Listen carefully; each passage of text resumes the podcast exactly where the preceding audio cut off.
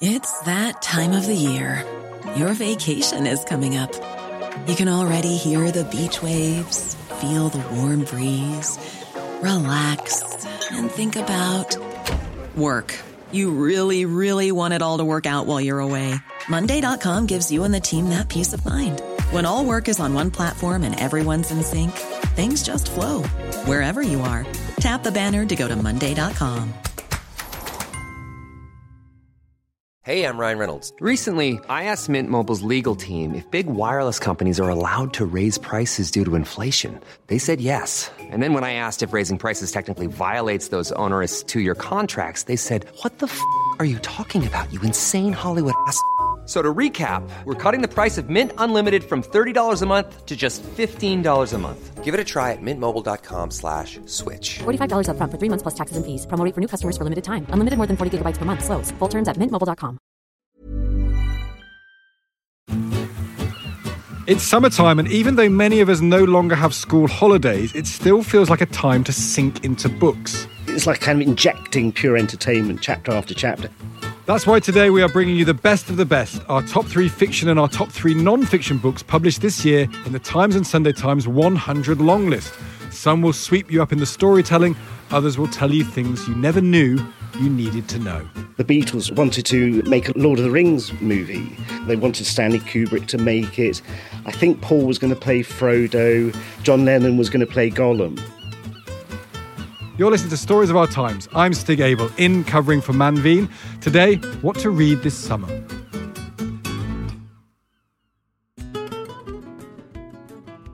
In the Times building, there is a small room tucked away in a hidden corner. It's filled with books, stacks and stacks of them, colourful, teetering. And there I went to meet two people with pretty enviable jobs. I'm Robbie Millen. I'm the literary editor of the Times. And I'm Andrew Holgate. I'm the literary editor of the Sunday Times. So, the literary editor job sounds lovely. Is it lovely, Robbie?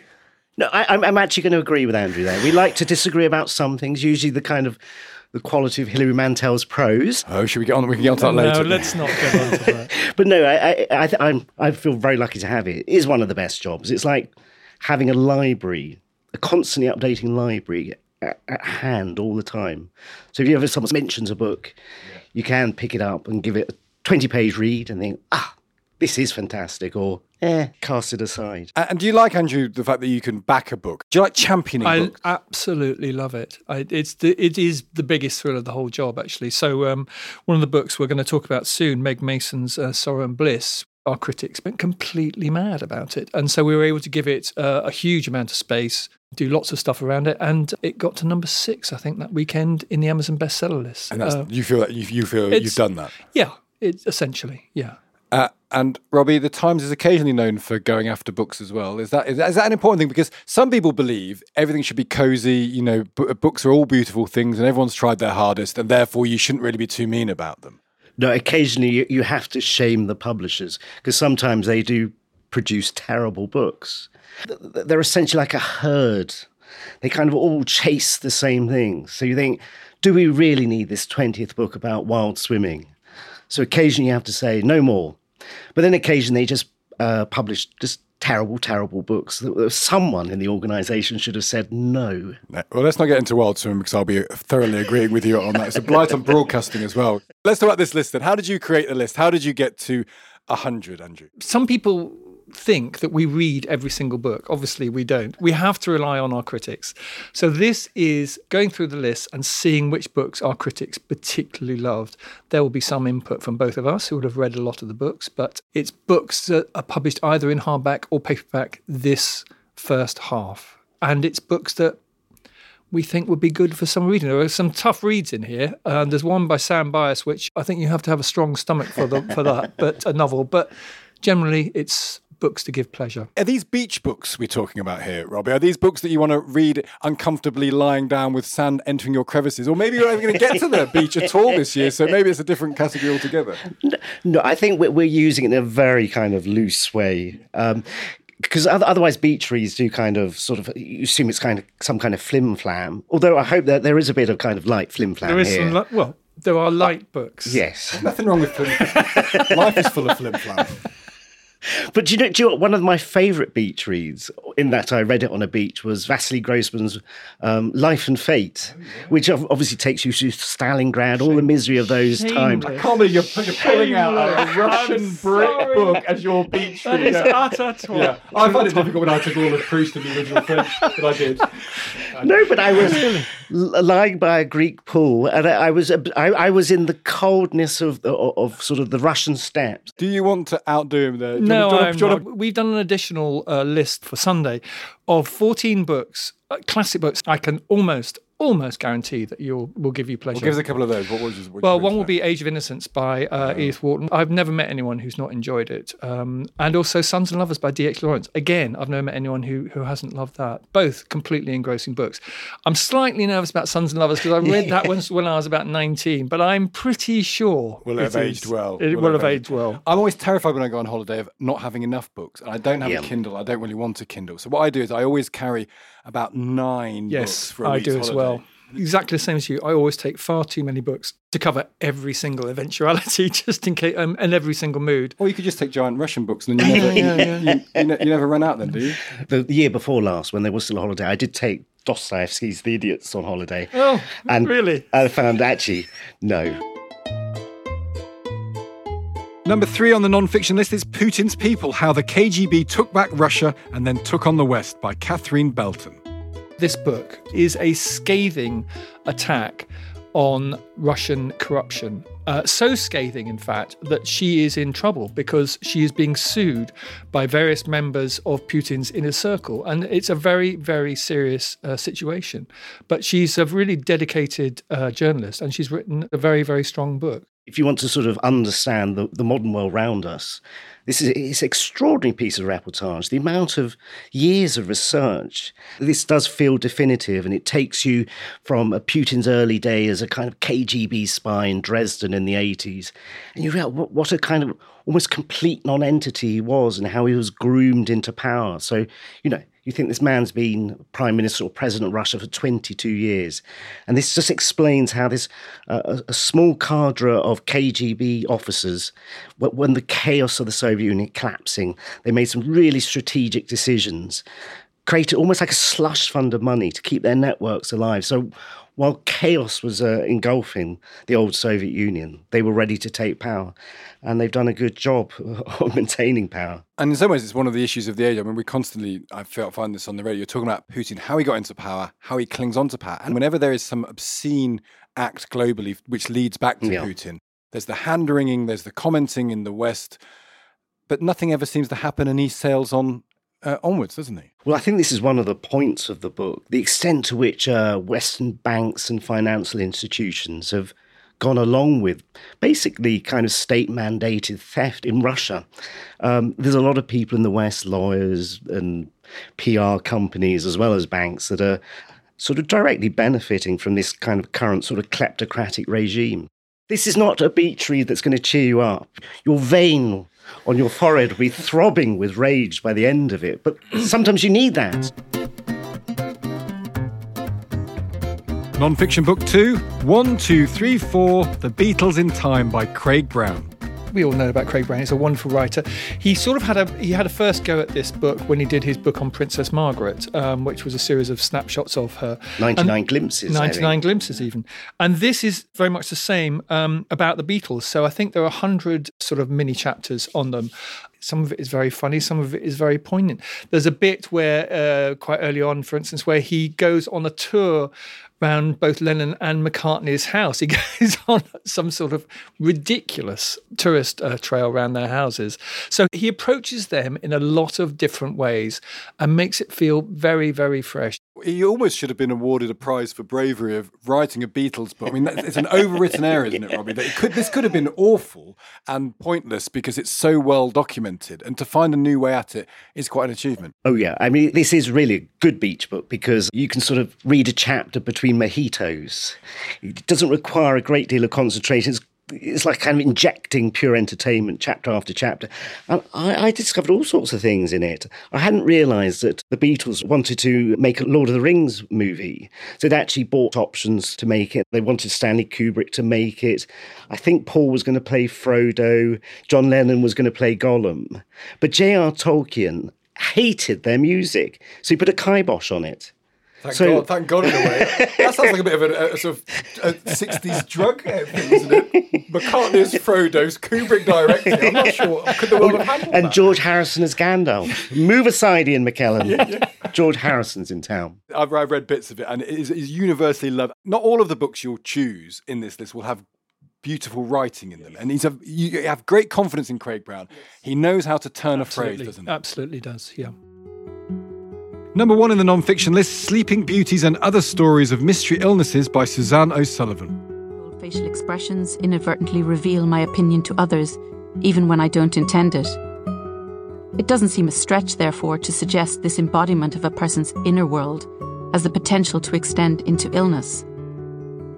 That the body is the mouthpiece of the mind seems self evident to me, but I have the sense that not everybody feels the connection between bodily changes and the contents of their thoughts as vividly as I do.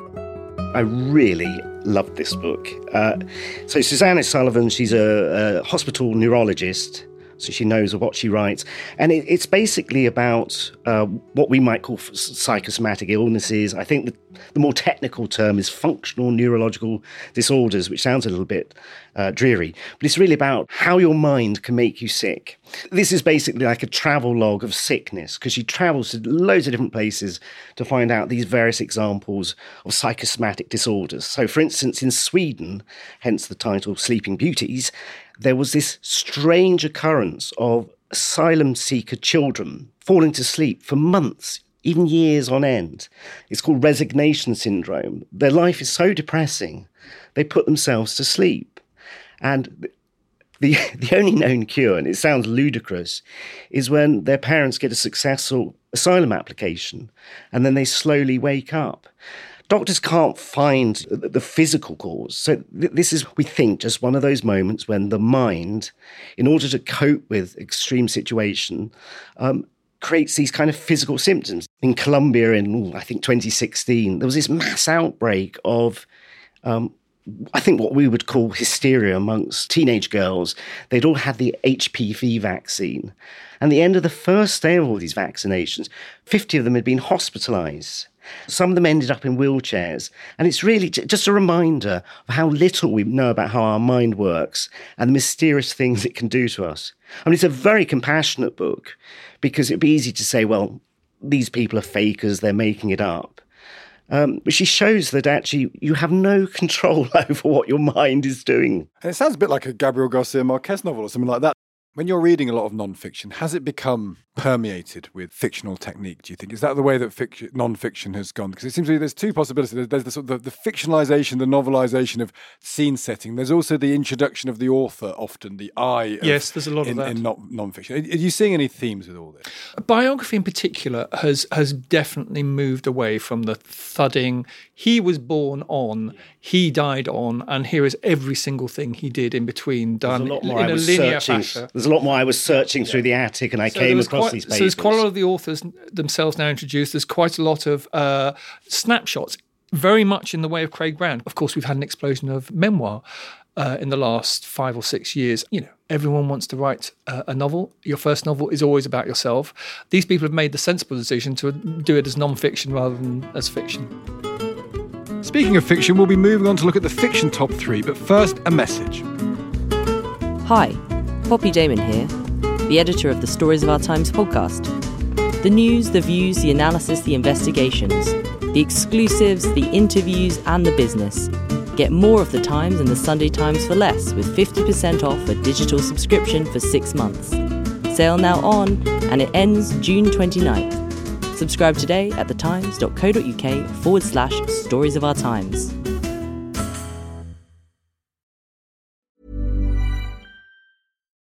Your History is a new podcast brought to you from The Times, and it brings together the real life stories from our obituaries desk, which have been published for over a century. In this brand new show, we build on this legacy and explore the endlessly fascinating lives who have enriched and informed our own. Join me and our sponsor, Ancestry, as we journey through your history.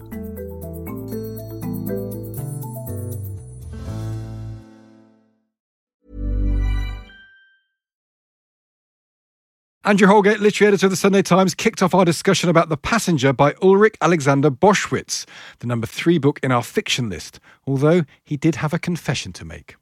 Neither of us have actually read this, so there's total transparency.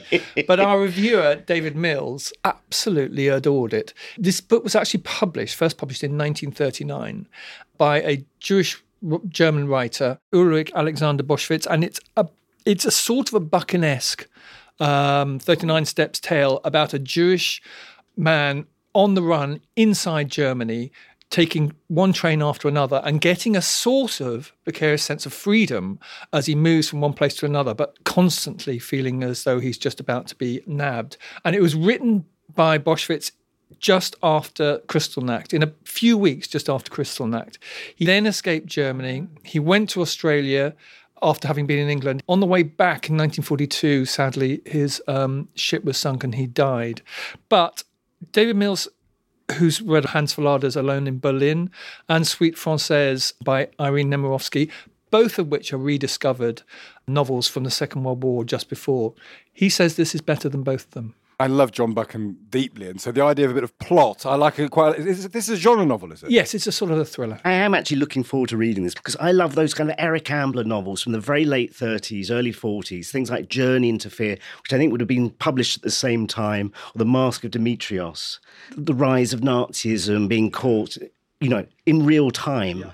I think does add a, a, real kind of extra sort of sharp note to, yeah, to, the, Joseph to thrillers. Roth, Joseph Roth, I, I suppose, but we're getting more literary there. When we well, you can take that to the beach, sit alongside Robbie. oh, Robbie will take. Have you ever taken any Joseph Roth to the beach? I have actually. have you? He's very good, though. He is excellent, excellent. No, no, Andrew, no. It's not my thing. I have really? to confess, I've tried three or four times. Oh no, the, I've tried the Radetzky March. With the Radetzky March. I've tried the oh, Radetzky March. So I've I know. You know, there are certain books we get to about page forty-five, and you think I'm just not going to make this. And also, it's you, not them, and you're just got to say, my job isn't to beat my head about this. Yeah, I think so. I think so. I, I, would recommend to anyone having problems with reading a book, put it aside. Put it aside. Enjoy yourself. Don't feel a sense of duty. Don't, don't just read to show off.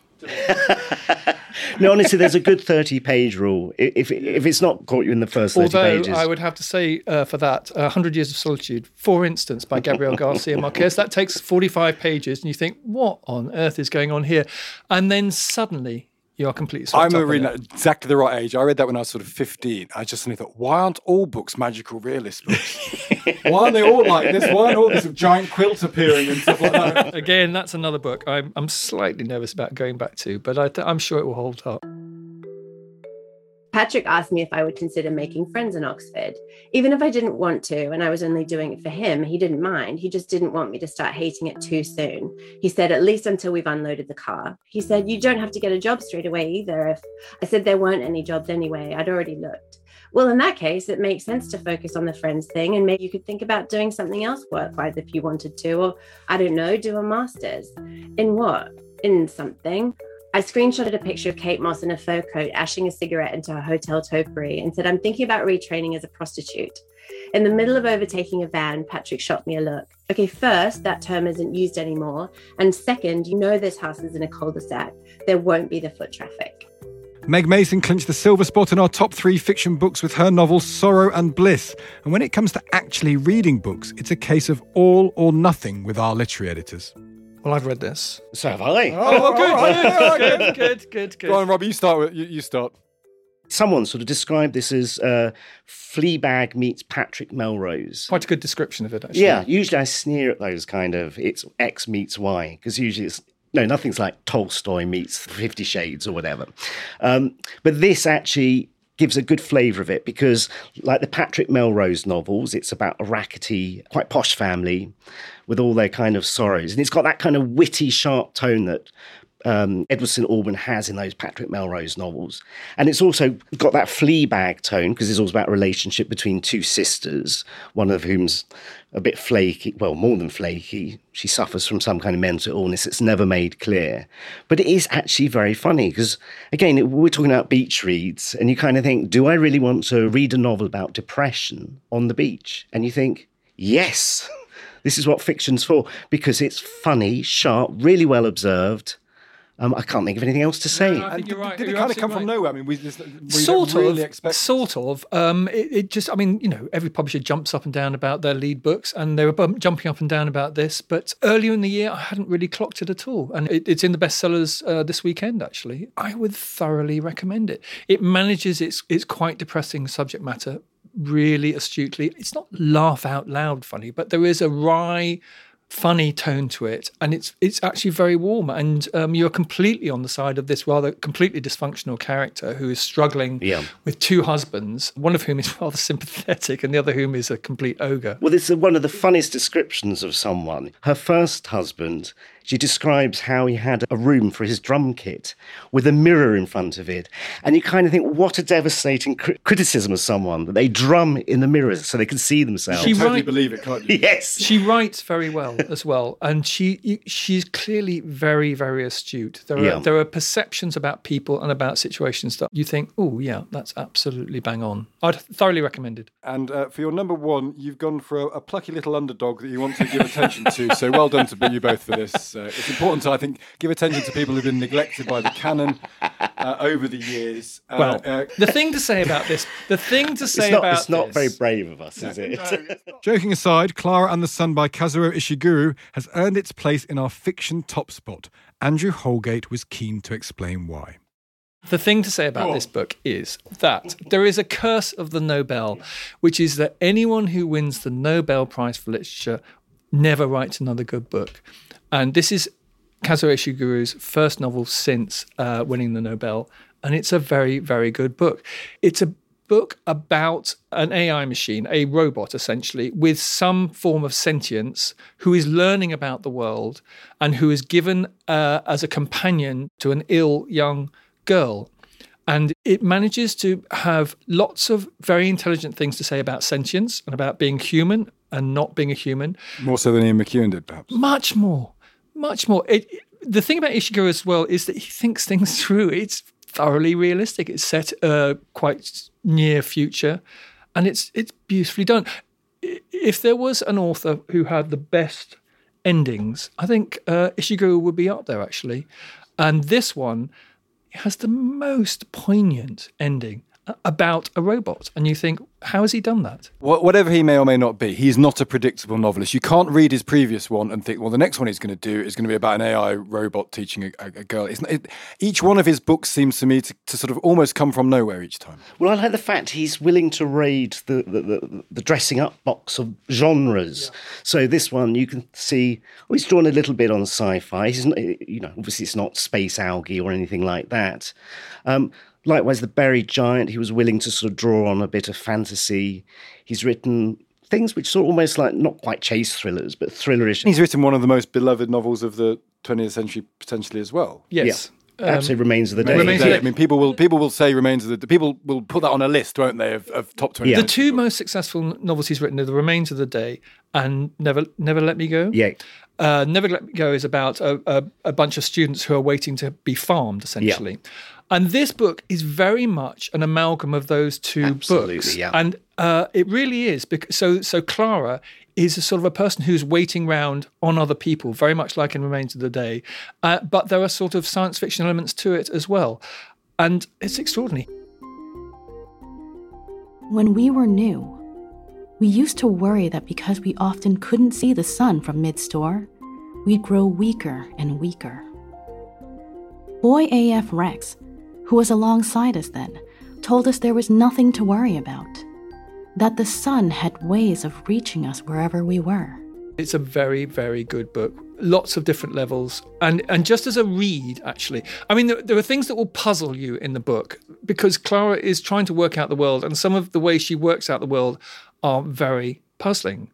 But uh, I think it'll make you think, and it, uh, it, it it's it's very poignant. It's one of those novels you pick it up and you immediately think, uh, I'm in safe hands here. Yeah, really. Yeah. Straight away. And that's really important, isn't it? Because there's nothing worse than the stub toe when you sort of about sentence Yeah. six and you think, oh god, and then you're, and, you're on edge. and I think it point. passes the uh, the the Robbie Millen uh, Valerie Gro- Grossman test of, of of you being able to lie on the beach with a book that is setting out to impress other people and actually enjoy it at the same time. Uh, uh, you can ask for no more can No. you, when it comes to, when it comes to your beach read. Should we talk about that reading over the last 15 months? Because I suspect for some people, I probably count myself in this, reading has been, been really very important as an, as an escape. I found I've got into genre fiction even Mm, more. I found the, sort of- absolutely. the, the, the, the, how encouraging and, and consoling it is to read things with a clear plot, have a, bit- which have an ending, which are Yeah. resolved.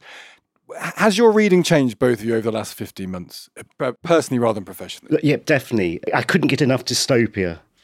You know, it was depressing outside. I thought, let's make it depressing in the house by reading as many dystopian novels. So I went through a kind of two or three month phase when I was just reading sort of mid 20th century British dystopian novels. So things like John Christopher's um, The Death of Grass, about some virus wiping out all the grass and people start starving and turning against each other. And then Day of the Triffids uh, by John Wyndham. I mean, they've aged a little bit. The dialogue's a bit creaky, and um, um, probably the characterization of women, eh, not much effort was put in. But they're cracking stories about what happens when society breaks down. And then J.G. Ballard, loads of J.G. Ballard. Brilliant stuff. High Rise was one of the um, books I read. I just thought, yes, I, I just want to read about people turning on each other, uh, but written with this immense, fertile imagination. Probably shouldn't explore too much uh, the psychology behind that, Robbie, but, but, but, but commendable honesty there. I, I had a di- I had a disastrous 2020. I almost stopped reading actually. Don't tell my editor.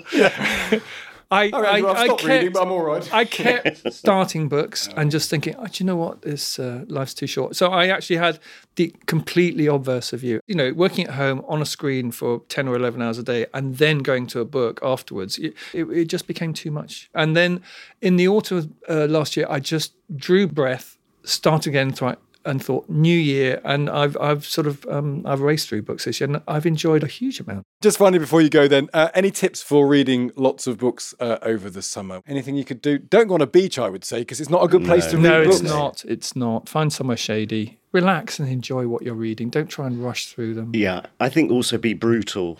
You know, if, Yeah. if the book does not spark joy, as Marie Kondo says, chuck it out. You've been listening to Stories of Our Times, a podcast brought to you thanks to subscribers of The Times and The Sunday Times, with me, Stig Abell, and my guests Robbie Millen and Andrew Holgate, literary editor at The Times and The Sunday Times, respectively.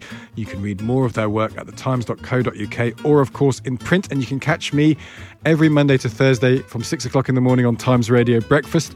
The producers were Brenna Daldorf and Marilyn Rust. The executive producer is Poppy Damon, and sound design was by John Nichols. If you'd like to get in touch with any ideas for future episodes or any thoughts on what you've just heard, then please do drop us an email to storiesofourtimes at thetimes.co.uk. See you next time.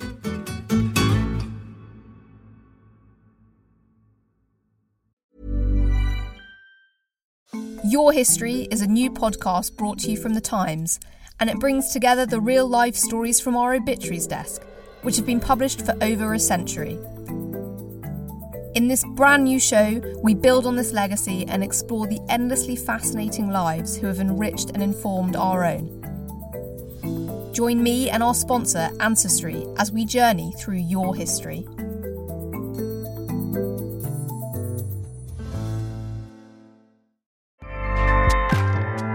ACAST powers the world's best podcasts. Here's a show that we recommend. This is Roundabout Season 2, and we're back to share more stories from the road and the memories made along the way. We're talking rest stops, if we're stopping to get gas. You will be timed. you will be for sure. Misguided plans. I grew up in the city, so I have like, you know, a healthy fear of real extreme darkness. this was like wilderness. A lot of laughs. Y'all weird, but you, yeah, you, you were different. Like you were real different, bro. I can't really put my finger on it. And so much more.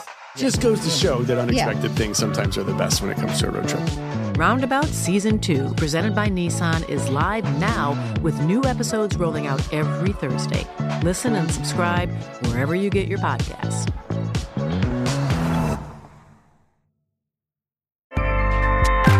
ACAST helps creators launch, grow, and monetize their podcasts everywhere. ACAST.com.